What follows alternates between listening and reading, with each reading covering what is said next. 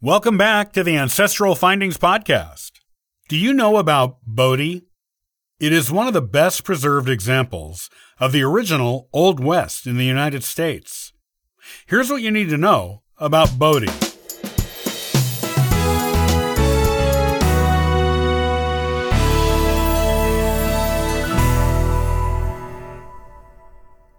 While Deadwood may be the most well-known of the lawless Wild West towns of the mid to late 1800s, it has nothing on Bodie, California, when it comes to anarchy and violence. Bodie may not be as well-known as Deadwood, but its story and history are just as interesting. The state of California recognizes this and preserves Bodie as an official ghost town, open for visitors to see what life was like in the Wild West. Unlike Deadwood, which is a tourist attraction today, complete with tourist shops, gambling, hotels, that obscures much of the real history of the town, Bodie is about as pristine as it gets as far as being kept in its original state. Here's what you should know about Bodie and visit the ghost town it left behind. In 1859, there were 4 gold prospectors chasing the promise of wealth in the Sierra Nevada Mountains. One of these prospectors, W.S. Bodie, went for supplies in a nearby town and was killed by freezing in a blizzard that struck on his way back to his partners. The camp where these prospectors set up was named after him, Bodie. The spelling change of his last name comes from a misspelling a sign painter made on the town's stables in 1862, and the town has used that spelling for its name ever since. The original prospectors did find gold in Bodie. This brought in several companies that got land claims and set up mining there.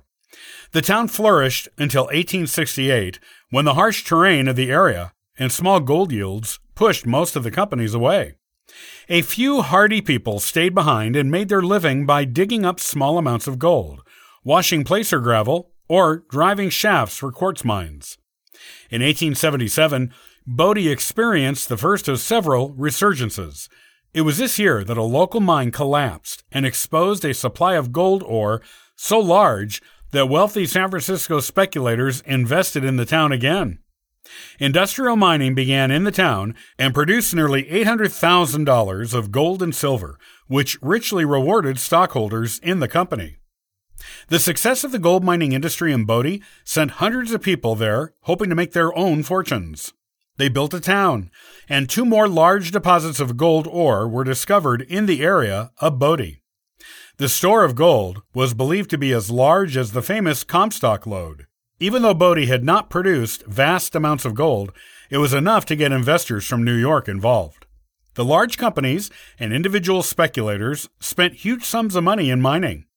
By late 1878, there were 22 mines in Bodie. With so many people coming to Bodie, the town soon became one of the wildest in the Wild West. It earned a reputation similar to the famous lawless and violent Old West towns of Deadwood, Tombstone, and Dodge City. Gambling establishments and saloons were the most common public buildings in Bodie. In 1879, there were at least 60 saloons in Bodie, and yet not one single church. The crime was rampant in Bodie during this time. Stagecoach robberies, saloon riots, shootouts, and other incidents of violence were almost daily occurrences in Bodie, and made the news more often than news of gold coming out of the mines there. Yet, people kept coming, even bringing their families. A popular story from the town's violent past involves a 3-year-old girl from San Jose, who, upon learning her family was moving to Bodie, prayed, "Goodbye, God, we're going to Bodie." She believed Bodie to be so dangerous, even God did not go there. By the mid-1800s, the town boasted between 7,000 and 8,000 residents, and a main street more than a mile long. A local brass band played there. The town had 2 banks, a Chinatown, and even a red light district. Bodie continued to operate as a town for another 3 decades, though with a gradually diminishing population. The estimation of the gold ore to be found there was wildly incorrect. Miners were only finding low-grade ore at the upper levels of mines, not the higher-grade ore they hoped to find in the lower levels. The ore they found was not worth the cost of keeping the high-technology industrial mines operating. The big companies and a lot of individual citizens left the town, but it continued to support a population of about 800 on the mining of low-grade ore for a few more decades. Bodie had its second resurgence between 1928 and 1931. This was when a handful of high-financed mining companies came in to try new technological methods to reach what was still thought to be a large supply of gold ore below the town. Yet, once again, Bodie was not to become the grand town it imagined, for a fire destroyed most of the downtown area in 1931. Bodie fell into years of neglect after this.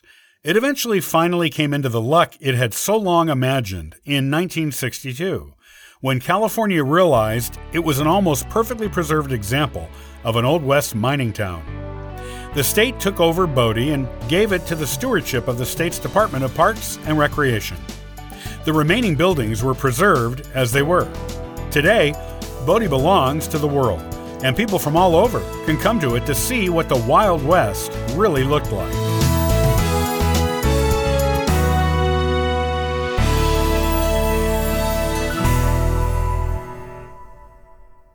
Did you know that Ancestral Findings has been answering free genealogy lookups for the past 27 years? Come on over and download a free genealogy ebook, request a free genealogy lookup, and sign up for the free historical postcard giveaway. Thank you for listening and subscribing to the Ancestral Findings podcast. It's greatly appreciated. I hope you have a wonderful day and happy searching.